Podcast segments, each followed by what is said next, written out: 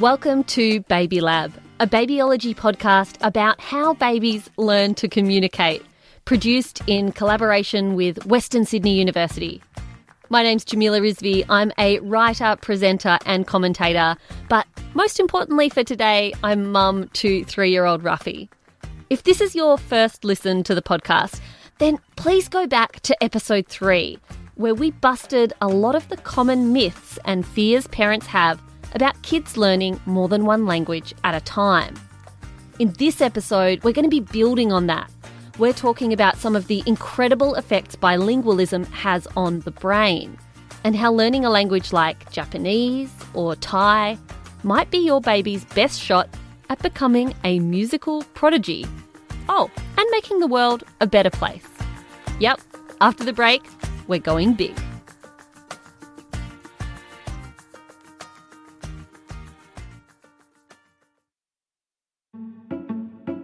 You don't have to be a neuroscientist to think of a few good reasons for wanting to speak another language.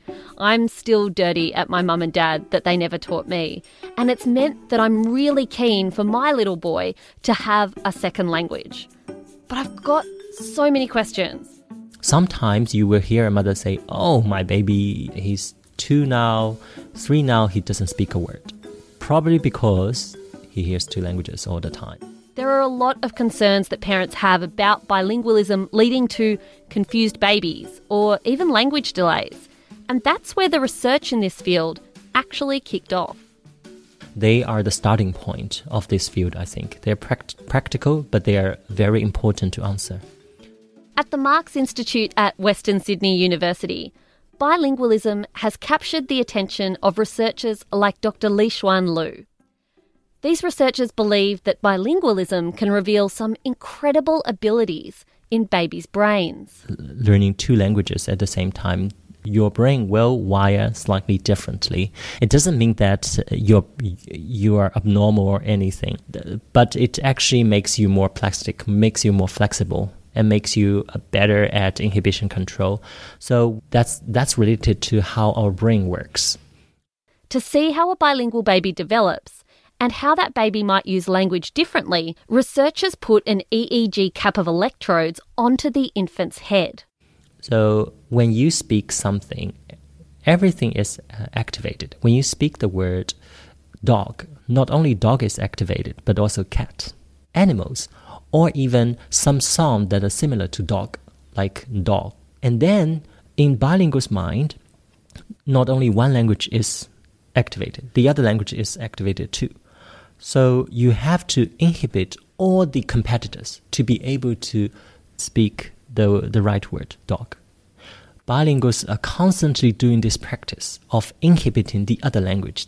They want to say it, but they won't say it. For bilinguals uh, from birth, these are natural things. So they are doing this neural practice, and this actually causes the brain to deteriorate uh, later as well. Constantly switching parts of your brain on and off as you switch between different languages has what researchers call cross domain effects. What that means is that it doesn't just have a positive effect on the part of your brain that processes language, it actually improves other parts of your brain as well. Learning two languages has wonderful benefits to the brain. It makes the brain more flexible, able to switch between tasks very easily, to maintain attention, and to remember and store and manipulate information that you're hearing. So, children that are bilingual already show these advantages because they're constantly switching between these two modes and attending to two, you know, quite often very different languages. And they need to sort of shut down one part of the language in the brain and activate the other one. According to Dr. Karen Mattock from Western Sydney University, this doesn't just benefit babies' brains. We know that um, children that are learning two languages have more flexible thinking and more flexible understanding about how language is used. They show some cognitive benefits in terms of um, memory and attention processes. And across the lifespan, we see these benefits of bilingualism in adulthood and into older age as well. So there's some evidence that using two languages across life offers great benefit to preventing memory decline in older age. Yep, bilingualism can delay the onset of age related diseases like dementia by up to four or five years. This has come from evidence suggesting that individuals who speak multiple languages throughout life get dementia up to four to five years later than people that don't. So the question here is, well, if you start learning a language late, does that also give you some benefit?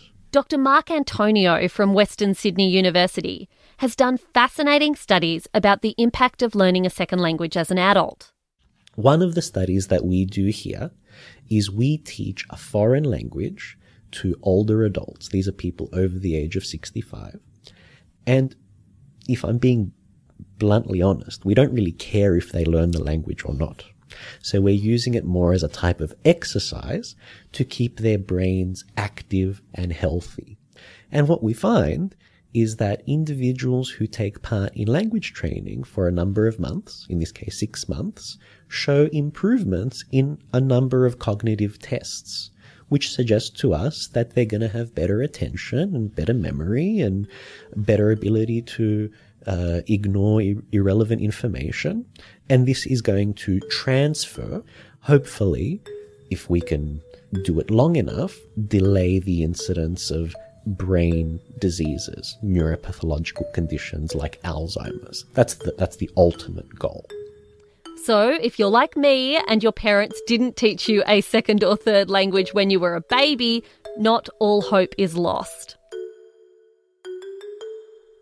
It's comforting to know that we adults don't need to be good at learning a new language to get some of those positive benefits. Because while kids seem to be able to learn two languages at once without even trying, for most adults, learning a new language feels like one of the hardest things we can do. But as it turns out, one of the reasons we find it so hard to learn another language as an adult actually has to do with our hearing. What makes language learning very difficult for, for me and you is that we already know a language. So if you try to speak a language that, that is not your native language, you tend to speak it in a not completely authentic way. This is what we refer to as a foreign accent. What's less well known is that we don't only speak with an accent, we also hear with an accent. It all comes back to the very first step in how babies learn language by hearing it. So, babies, young babies, are really remarkable at telling the difference between any pairs of speech sounds from any of the world's languages. And it's only through exposure and experience with one language or a second language if they're bilingual that they tune into the particular language sounds that are important in the languages they're learning. And there's a decline in sensitivity to all other sounds. So when we think about an infant, an infant doesn't have a language system already in place. They're not getting those Mandarin sounds, in this case, filtered. They're hearing them through virgin ears, if you want to think of it that way. So sounds that would be very easy to tell apart for a native speaker, let's say of Mandarin, would sound completely the same to me and you. So you can't tell the difference. These are sounds that change the meaning of words. So it makes a very big difference to say mother or to say horse. Whereas in Mandarin Chinese, the difference between mother and horse is almost imperceptible to an Australian English listener in this case. In the process of learning one language, a baby tunes its ear, so to speak, to be particularly focused on the types of sounds, patterns, and tones that are used in that language. The flip side of this is that as we age, we become less sensitive to other types of sounds that are used in languages that aren't our own. So, tone languages like Mandarin and Thai have both the consonant and vowel sounds that we have in English, so they have those kinds of sounds, but they also have tone as a contrast as well. So, this means that if I said the word cat in English and then I said cat, cat, cat, it's still referring to the cute little pet you might have at home. In Mandarin, if you modify the pitch on a syllable, you could have five different words. This perceptual tuning helps us to learn our native language really effectively, and it's important when it comes to learning to read. But it does mean that by about 12 months of age, our ears have lost this sensitivity to sounds from other languages. When Karen studied the differences between babies who were learning Mandarin and those who were only learning English in the first year of their lives, she found something really interesting. The really young babies learning English and learning Chinese were very sensitive to hearing these differences in, in tone across words. But with exposure and experience to only English, months later, so about nine to 10 months of age, the infants learning English no longer were able to tell the difference between ma versus ma anymore. But the babies learning Chinese were because that is a feature that's important in their language and they've had maintained exposure to that. Whereas the English children hearing no Mandarin at home were losing that ability. Especially in young babies, learning tonal languages like Mandarin or Thai, their ability to retain acute sensitivity to tones gives them an advantage in other areas like music. Nowadays, research shows that if you are speaking a tone language, your sensitivity to music is actually improved. And vice versa. If you are a musician, it's actually an advantage if you want to learn a tone language, it's easier for you. This tuning of our ears is a huge part of the reason that we speak a foreign language with an accent. And it affects even the most incredibly fluent speakers of a foreign language. There's a lot of research with Dutch speakers of English, very fluent in English, and yet Dutch doesn't have the difference between bad and bed they, they do fine with everyday conversation. You wouldn't know that they had any difficulty with this. They're really fast, they're fluent, they understand you. But if you put them in a really fine grained laboratory test, where they just have to hear that difference between pen and pan, they're um, not nearly as good as English speakers at that. Professor Cathi Best is Director of Research at the MARCS Institute. It's something of that native Dutch listening gets retained even after they've become really fluent in English. And it's not just language that babies' ears tune into, it's also how we learn accents. As you can hear from hers, Cathi wasn't born in Australia.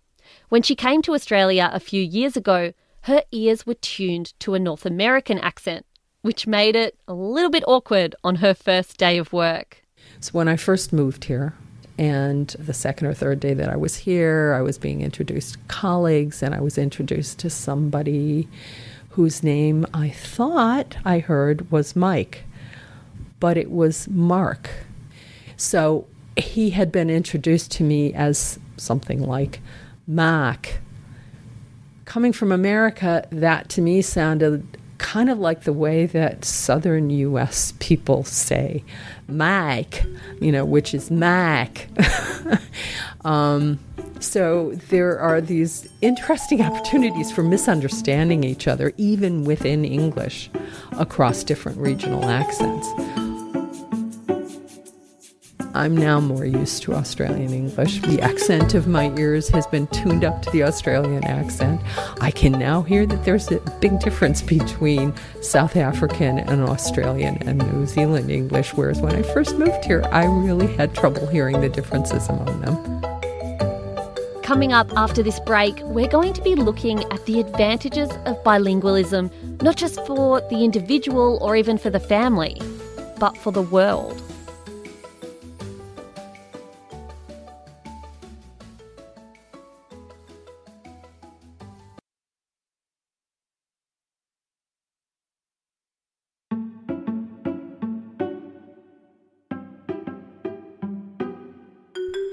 Welcome back to Baby Lab. My name's Jamila Rizvi.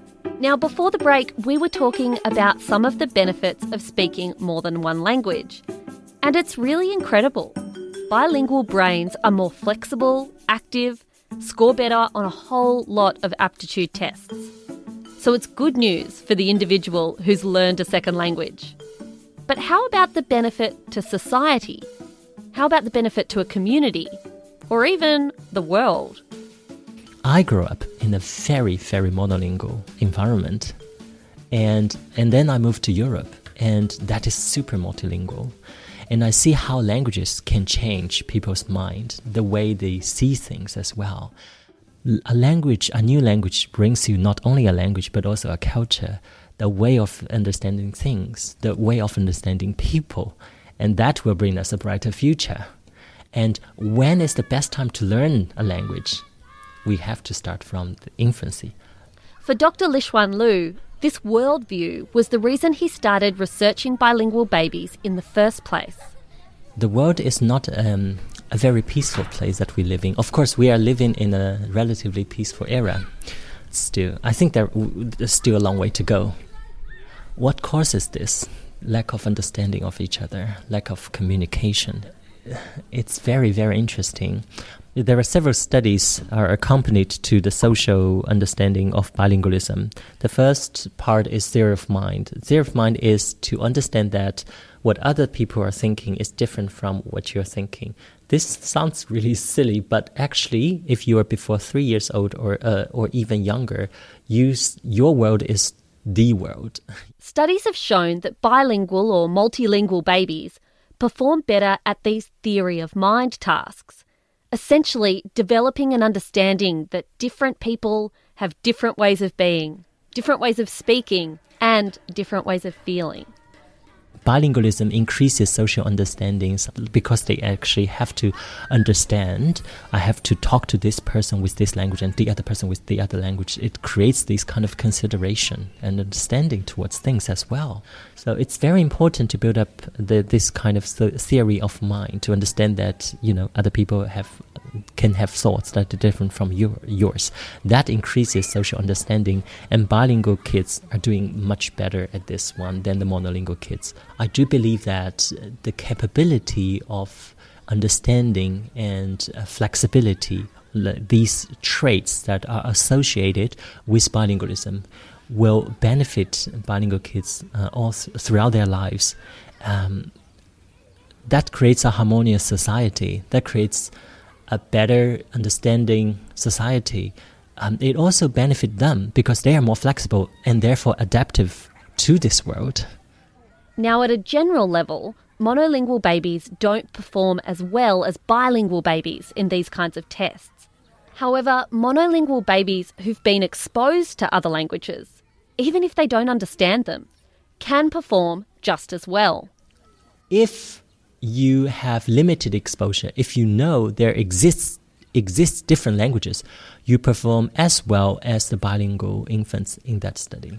So to know that there's there are other languages existing in this world, just this simple notion will already increase the social understanding of your kid. Research shows that if your child has experienced hearing other languages at the playground or at preschool, it can greatly improve their social skills. And in a country like Australia, that could be an incredible advantage this is really an advantage uh, in Australia that there are so many languages in the world uh, gathering over here.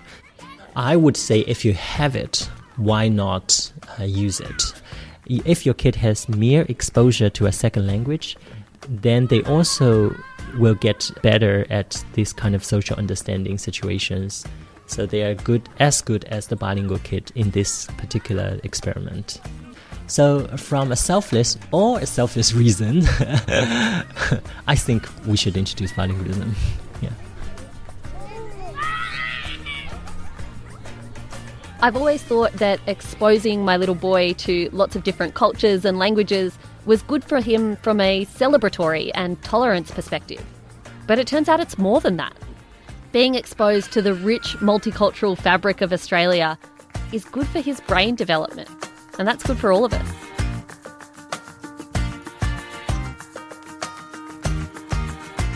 Baby Lab is a babyology podcast produced in collaboration with Western Sydney University. To find out more about bilingualism and all the awesome research we've talked about, you can head to our website, babyology.com.au slash podcast.